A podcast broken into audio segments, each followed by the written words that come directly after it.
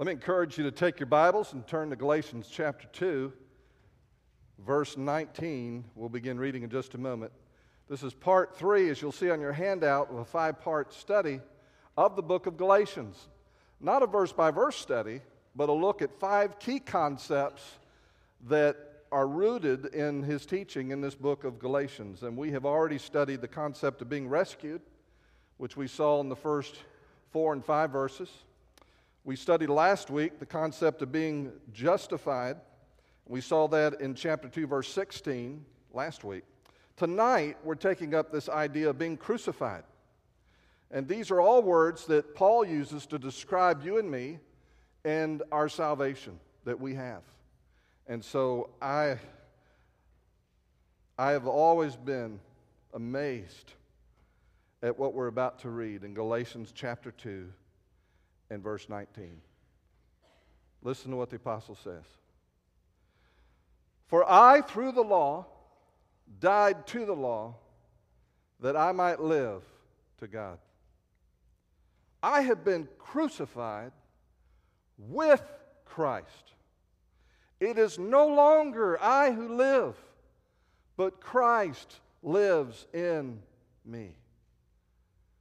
And the life which I now live, right now live in the flesh, I live by faith in the Son of God who loved me and gave himself for me. I do not set aside the grace of God, for if righteousness comes through the law, then Christ died in vain. Pray with me. Father, your word, it lives and it's powerful. And it has the capacity to do what no other human book can do to change our life. And so, Father, tonight I pray for Christian and non Christian alike that the truth of your word would come blazing into their minds and into their hearts, and that you would make the truth clear and plain. And may we never be the same. And may we walk from here with a greater sense of yieldedness and surrender because of this amazing new life that you offer to us. And I ask it in Jesus' name. Amen. What does it mean to live as a crucified person? It means that I've accepted several truths about myself. Now, it means more than just accepting these truths, it's an entire way of life. But there are certain truths that, that every Christian should embrace. And the, the first is this What does it mean to live as a crucified person? It means I've accepted the fact that I died to the law. It means I accepted the fact that I died to the law. We're looking really only at two verses tonight in depth. The first one is verse 19 For I, through the law, died to the law that I might live to God. You know, if you were to go on the street and ask people what the greatest problem that human beings have, you'd get a variety of answers. And they might talk to you about basic needs, physical needs that people have. Everybody should have a right to have a roof over their heads and food and a warm place to sleep and so on. Others would talk to you about the, the political situation in, their, in our country. They would say that one of the greatest need that we have is for a certain kind of leader and certain kind of government. And the Bible talks about us that we should, in fact, pray for our leaders. And um, just in passing, this Tuesday, the Supreme Court begins hearing arguments concerning same sex marriage. And so we ought to pray about that. We ought to be focused on that. Others will talk about crises the, around the world and say our greatest need is to respond to those crises, like the problem of fresh water or hunger or oppression of various religious groups, especially Christians, or the crisis in Nepal that's been happening over the last 24 hours as people are suffering.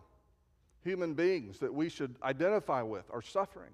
And I'm thankful that we as Baptists are involved and on the ground even as I speak, but so are others. And they'll say, that's our greatest need, that's our greatest problem. But the truth, and what the scripture puts up before you and me, the truth is the greatest problem that you and I have is how to be in a relationship with God. How to be in a right relationship with God. That's the greatest need. Because all these other problems flow from that. People who are not in relationship with Him and don't know Him. In Romans chapter 3, verse 23, it says, For all have sinned and come short or fall short of the glory of God. You were made to reflect God, to glorify God. You were made for that. And the average person has no clue that that's their purpose in life, that that's what they were made for.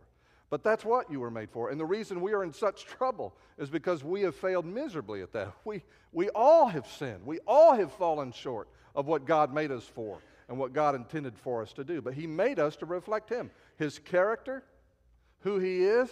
He made us to bring glory to Him. To help us understand the problem, in the Old Testament, we read about how God gave the law through Moses.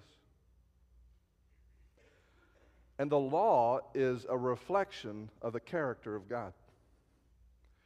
It is a description of how you and I can live in its moral sense. It's a description of how you and I can live in such a way that we achieve the purpose for which God made us to bring glory to Him.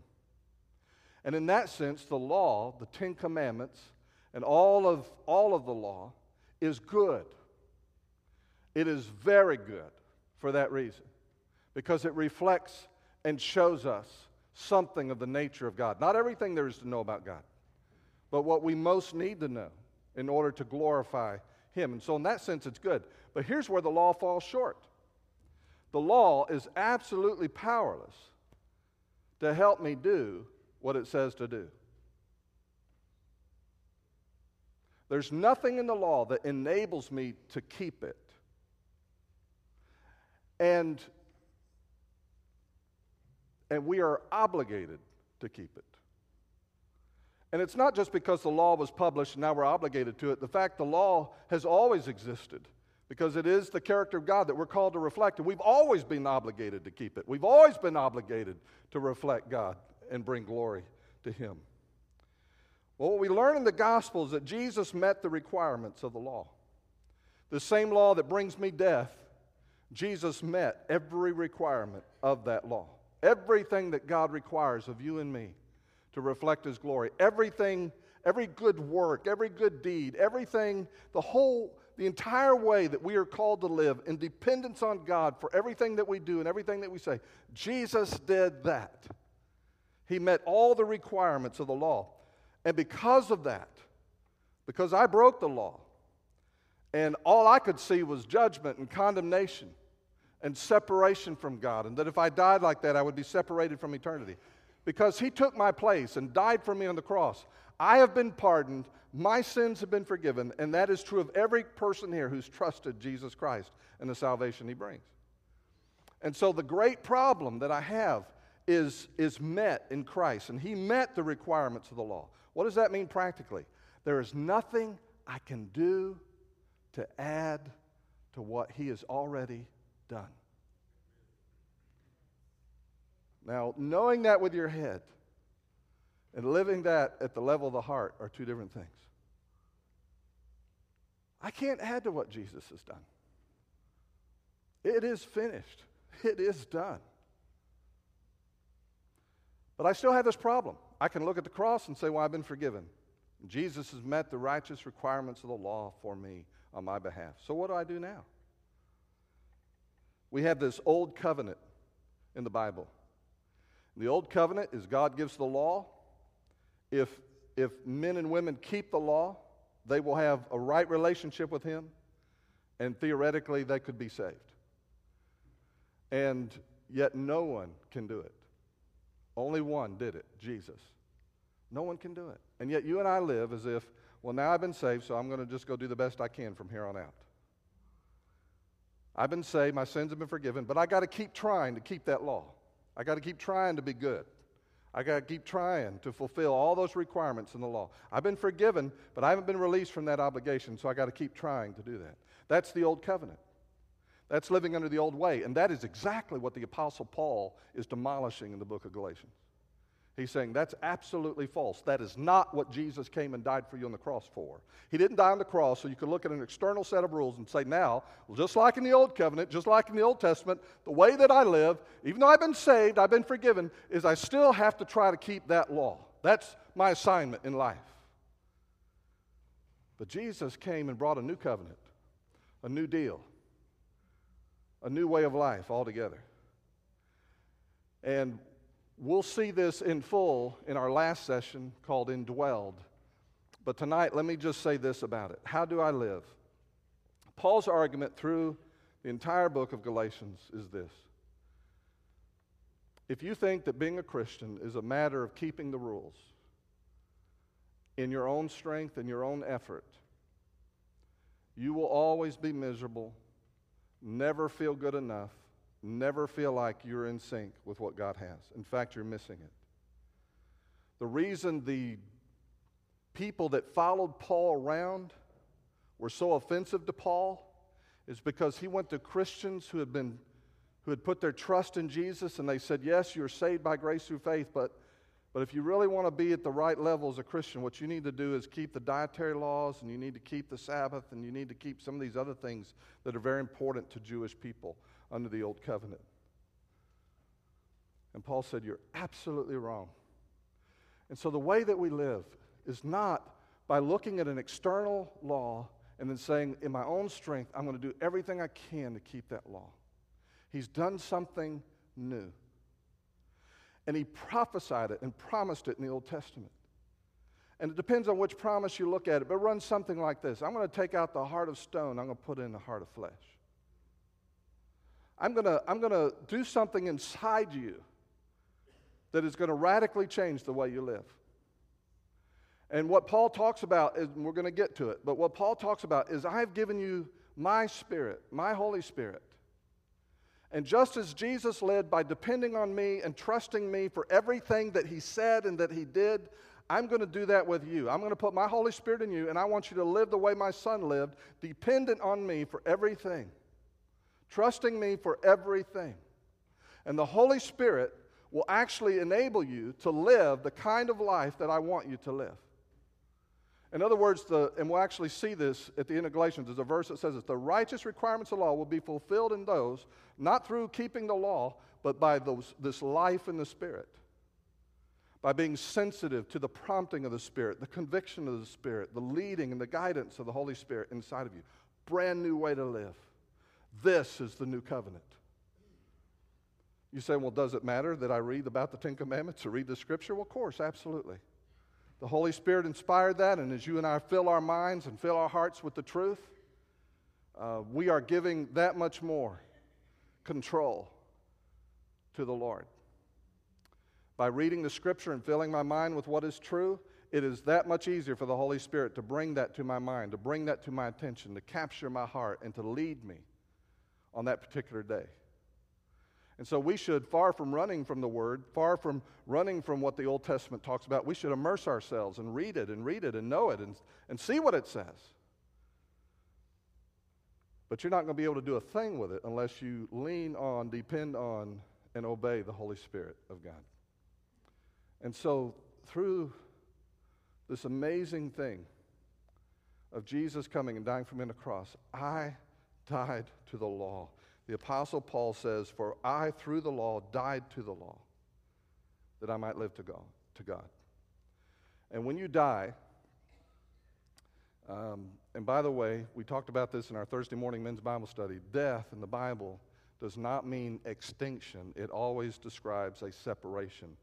And so, death as separation means my spirit separated from my body, my body's dead.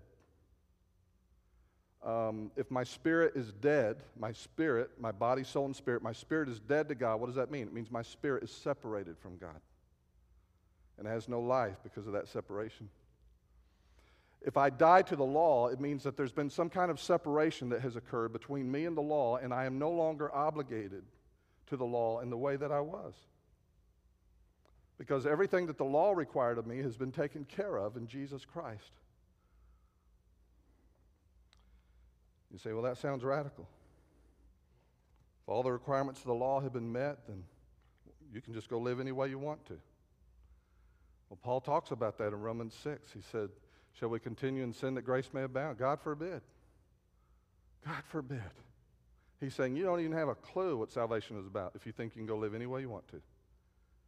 Because when the Holy Spirit lives in you, is a Holy Spirit, He is a king, and He's there to rule as well as to guide and encourage. Well, verse 19. Uh, the fact is, I have died to the law. So my relationship to the law is completely changed. And so, every Christian here, you need to understand that. That the way that God has called you to live is not by keeping an external rule system. I've accepted the fact that I died to the law if I've been crucified. But there's a second fact, and that is the fact of my co crucifixion in Christ. My co crucifixion in Christ. He says in verse 20, I have been crucified with Christ. It is no longer I who live, but Christ lives in me, and the life which I now live in the flesh, right now, breathing, talking to you, you sitting there listening, the life I now live in the flesh, I live by faith in the Son of God. That's it. Directions for life. Now, notice first, when we get to verse 20, we back up, we started at verse 19. If you back up one more verse to verse 18, he says, For if I build again those things which I destroyed, I make myself a transgressor. He has suddenly begun using the first person, the word I. This has suddenly become very personal to Paul. Up to this point in chapter 1 and most of chapter 2, he's just been kind of telling a story. This happened, this happened, this happened, this happened, this happened. I confronted this problem. I'm addressing this situation. Uh, here's the truth about justification. He talks about that in verse 16. But when he gets to verse 18, he shifts all of a sudden. He starts talking about himself. For if I build again those things which I destroyed, I make myself a transgressor. This is an, an intensely personal message for Paul. And he wants you to treat it in the same way. so, what does co crucifixion mean? Two things I want you to see tonight. First, it certainly means that Christ died for me. Christ died for me. In the middle of verse 20, it says, Who loved me and gave himself up for me. So imagine for a moment you are 2,000 years ago standing at the foot of the cross. And there he is. He's dying for you at that moment. Imagine that you're standing there. And you understand that he is dying for your sins that this suffering of the sinless, beautiful, precious Son of God on the cross, He is dying for your sins, and you're seeing Him die for your sins. And you know that because of what He is doing there on the cross, that you are about to be pardoned for your sin. That your sins are going to be, all the language that's used describes cleansing. Your sins are going to be washed away by the blood of Jesus. And you see that and you receive that and you say, By faith, I put my trust in Jesus and his death for me on the cross and his pardon for me. And I receive the forgiveness that he's accomplishing for me on the cross. And so there you stand. And now, how do you live? What do you do next? How do you live? Well, here's what most Christians do. That's as far as they go. They see what Jesus did for them on the cross, that he died for their sins, and they say, Thank you, Jesus. I know I'm going to heaven. I've trusted him for forgiveness for my sins. But what do I do now the rest of my life? I try to be a moral good person. Believe me, that's as far as most Christians ever get. Christ died for me. That's it. And what the Apostle Paul is showing us here in verse 20 is it goes much further than that. Christ died for you, yes.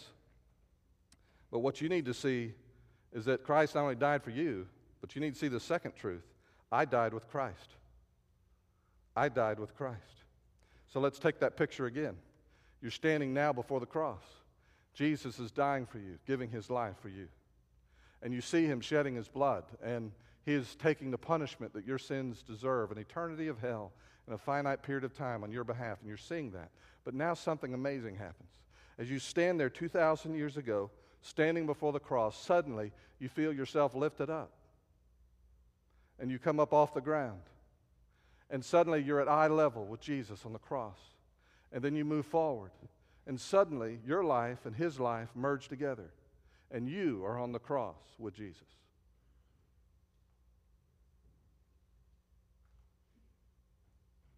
I have been crucified with Christ, Paul says. Now, what does that mean for how you and I live? The word crucified is in a perfect tense.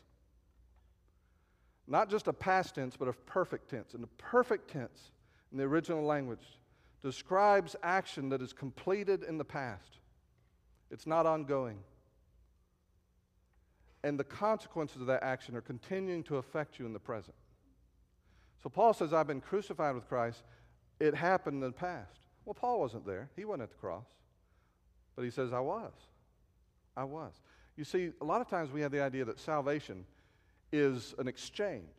I give God faith, I sort of hand over faith, and He hands over to me salvation. I'm saved because I gave Him my faith. He gives me forgiveness for my sins. That's not how He saves a person. You know how He saves you and me? He saves you by taking your life and uniting you with Christ. He makes you one. He does it through the union of your spirit with His spirit. But you become one with Him. And union with Christ is the explanation of this language in verse 20. You are one with Him. When Paul says, I've been crucified with Christ, it's because you have been, he, he literally was crucified with Him. Every Christian that's ever trusted Christ, you were crucified with Him. Practically, in literal terms, what is He describing? He's saying that as you sit here tonight, if you're a Christian, that because of your union with Christ, part of you did in fact die on the cross 2,000 years ago for sin.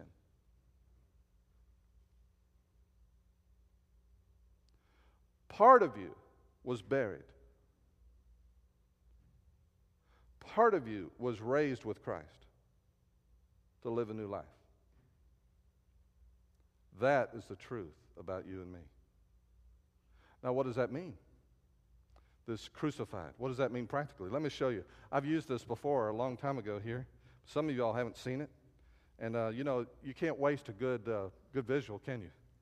So, uh, nobody steal that blanket. That's my favorite blanket.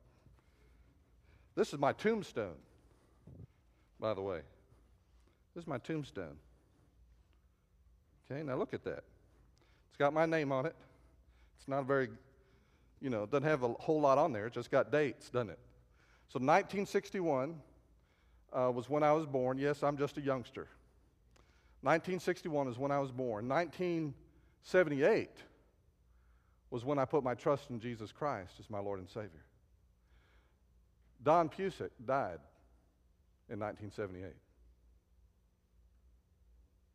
That's when I died. Now, I got a physical death coming, but because I died with Christ, the moment I trusted Him, I was made one with Him. And my old life ended. My old relationship to the law, where I was obligated to keep it, ended. My old relationship to sin, where sin was my master, in Romans 6, Paul teaches sin is no longer your master. My old relationship to sin is gone. Why? Because it didn't master Jesus, and I'm one with Christ. And so sin is not my master. My relationship to the Father has forever changed. In Christ, I'm one with Christ. When God looks at Jesus and I'm in Christ, when He looks at me, He sees His Son. And everything true about Jesus in relationship to sin, in relationship to death, in relationship to the Father has become true of me. The moment I trusted Christ and became one with Him. Now, I've, i hate that we can only do a 30,000 foot flyover of that truth tonight. But let me share a quote with you that, um, that is my favorite quote on this. Augustus Strong was a Baptist theologian in the late 1800s. He wrote a theology book, systematic theology. And this is what he says Christ and the believer have the same life. They are not separate persons linked together by some temporary bond of friendship. They are united by a tie as close and indissoluble as if the same blood ran in their veins.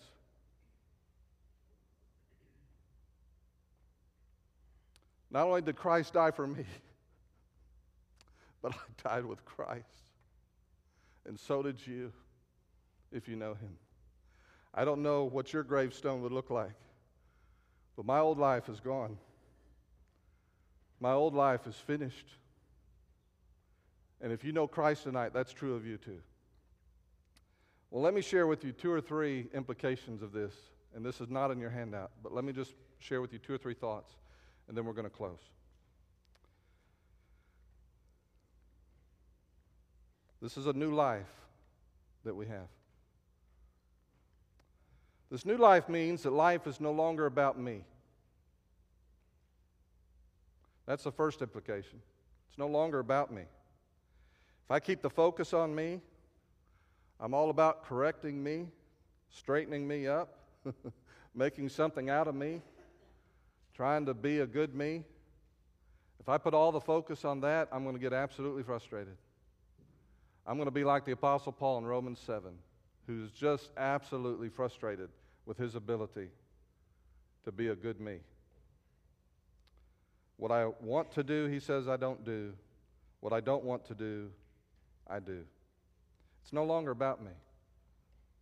Second implication of this truth of being crucified with Christ it's no longer a goal in my life to produce right standing before God. It's no longer a goal of producing right standing. The most sincere Christians I know often have a focus of how am I producing for God? How well am I doing? am I producing for Him?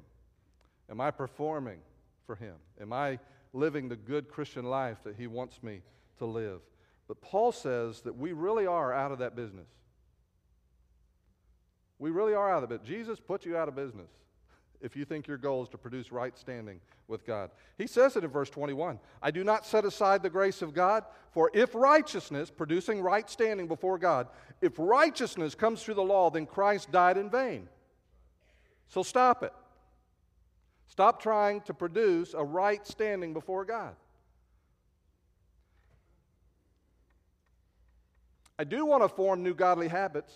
We talked about that in Colossians last year. I do want to grow in Christ. I do want Christ to be formed in me. But how that happens is totally different than trying to produce a right standing with God. And so that brings me to the third and the final implication I want to share with you. A new life of being crucified with Christ means this I just need to focus on Christ who lives in me. That's what Paul says. Focus on Christ who lives in me. My entire frame of reference for my life now should be on Christ who lives in me. I should go to the back seat. Jesus should move to the front seat. He should be on the throne. I should be off the throne. It's not my life. The life I live now in the flesh, he says, I live by faith in the Son of God who loved me and gave himself for me. It is no longer I who live. And so, what does that, what does that mean in daily life? You know, I think the first thing you and I ought to do when we get out of bed in the morning is praise God. Just praise the Lord. What He has done for you and me is good news. And my first thought should be to go right there and say, Thank you, God, for saving me, for giving me so much. Praise the Lord. And then as I go through my day, my goal is not to try to produce right standing and be good enough for God. My goal is not to be a perfect person. My goal is to be a yielded person, sensitive, responsive to the Holy Spirit in what I say and what I do, just like Jesus was. Jesus said, Everything I say, it's because the Father told me to say it. Jesus said, Everything I do, it's because the Father told me to do it. The Son of Himself, He said, He doesn't do anything. It's all the Father, and He lived a totally dependent life on the Father. He lived as an ordinary human being. Was He the Son of God? Absolutely. Was He God in the flesh? Yes. He was Emmanuel, God with us. Could He have pulled out His powers at any moment? You know He could.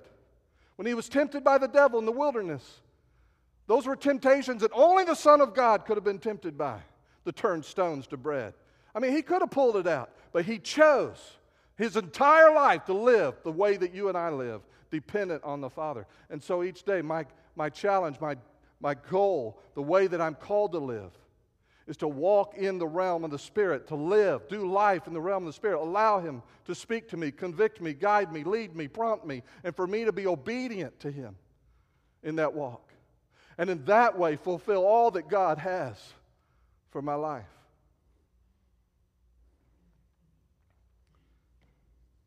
Crucified with Christ. What an amazing thing that God has done for you and me. Have you been crucified with Christ? Has there been a point in time in your life? For me, it was the fall of 1978. Has there been a point in time in your life where you've come to a place where you recognize you could not save yourself? You could never be good enough. You didn't have what it takes.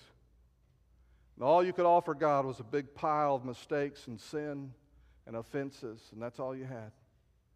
And it seemed like the more you work at it, the more you try to be a better person, the worse it gets.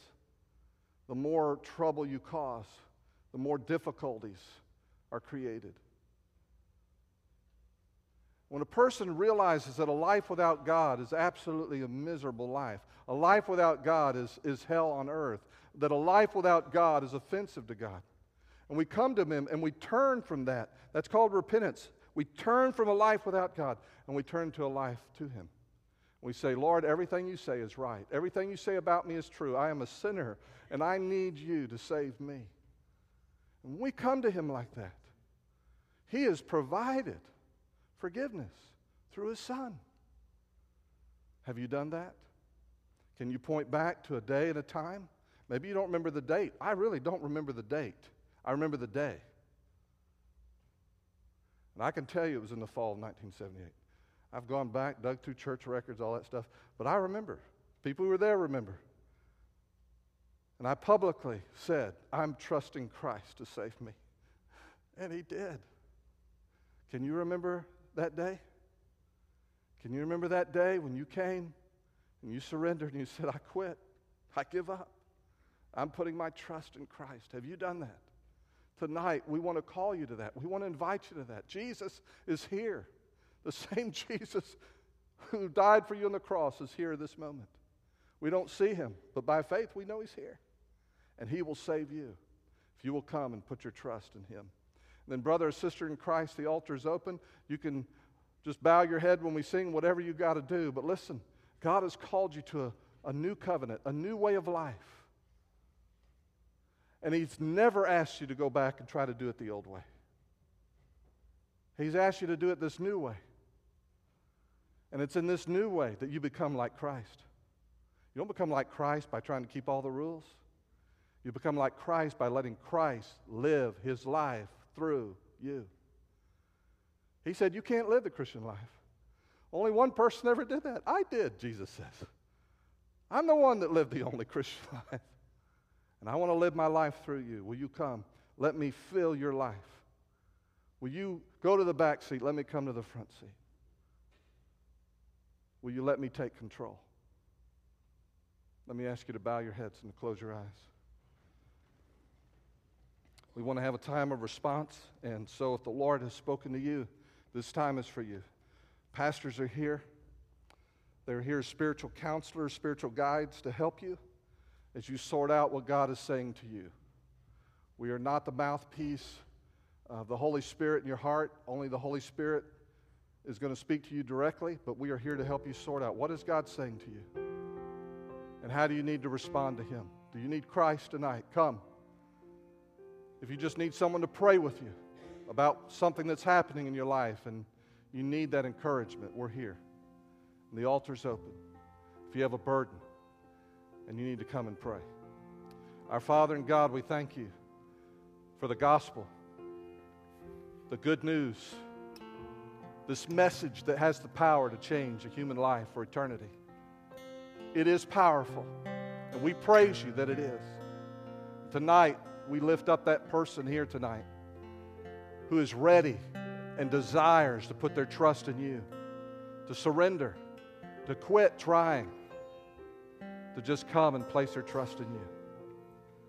And we, as your children, teach us, grow us in the truth that you have taught us tonight through Galatians and through Paul. And we ask it in Jesus' name. Amen.